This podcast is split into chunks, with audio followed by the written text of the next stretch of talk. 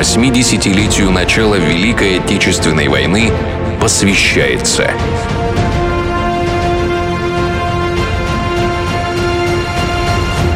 Хроники одного дня, изменившего мир.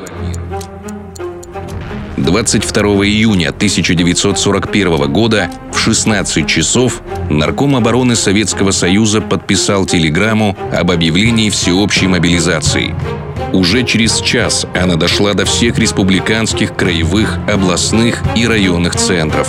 Высшее руководство страны уже тогда осознавало все возможные последствия вероломного нападения фашистской Германии.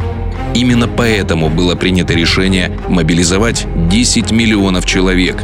Это вдвое больше, чем предписывалось военными планами.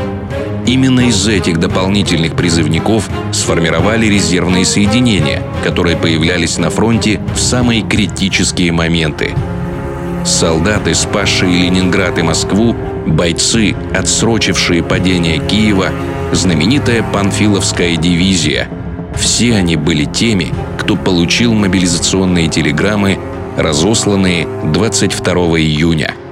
И их вклад в общую победу никогда не будет забыт.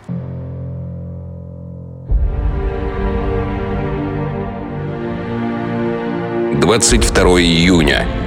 День памяти и скорби.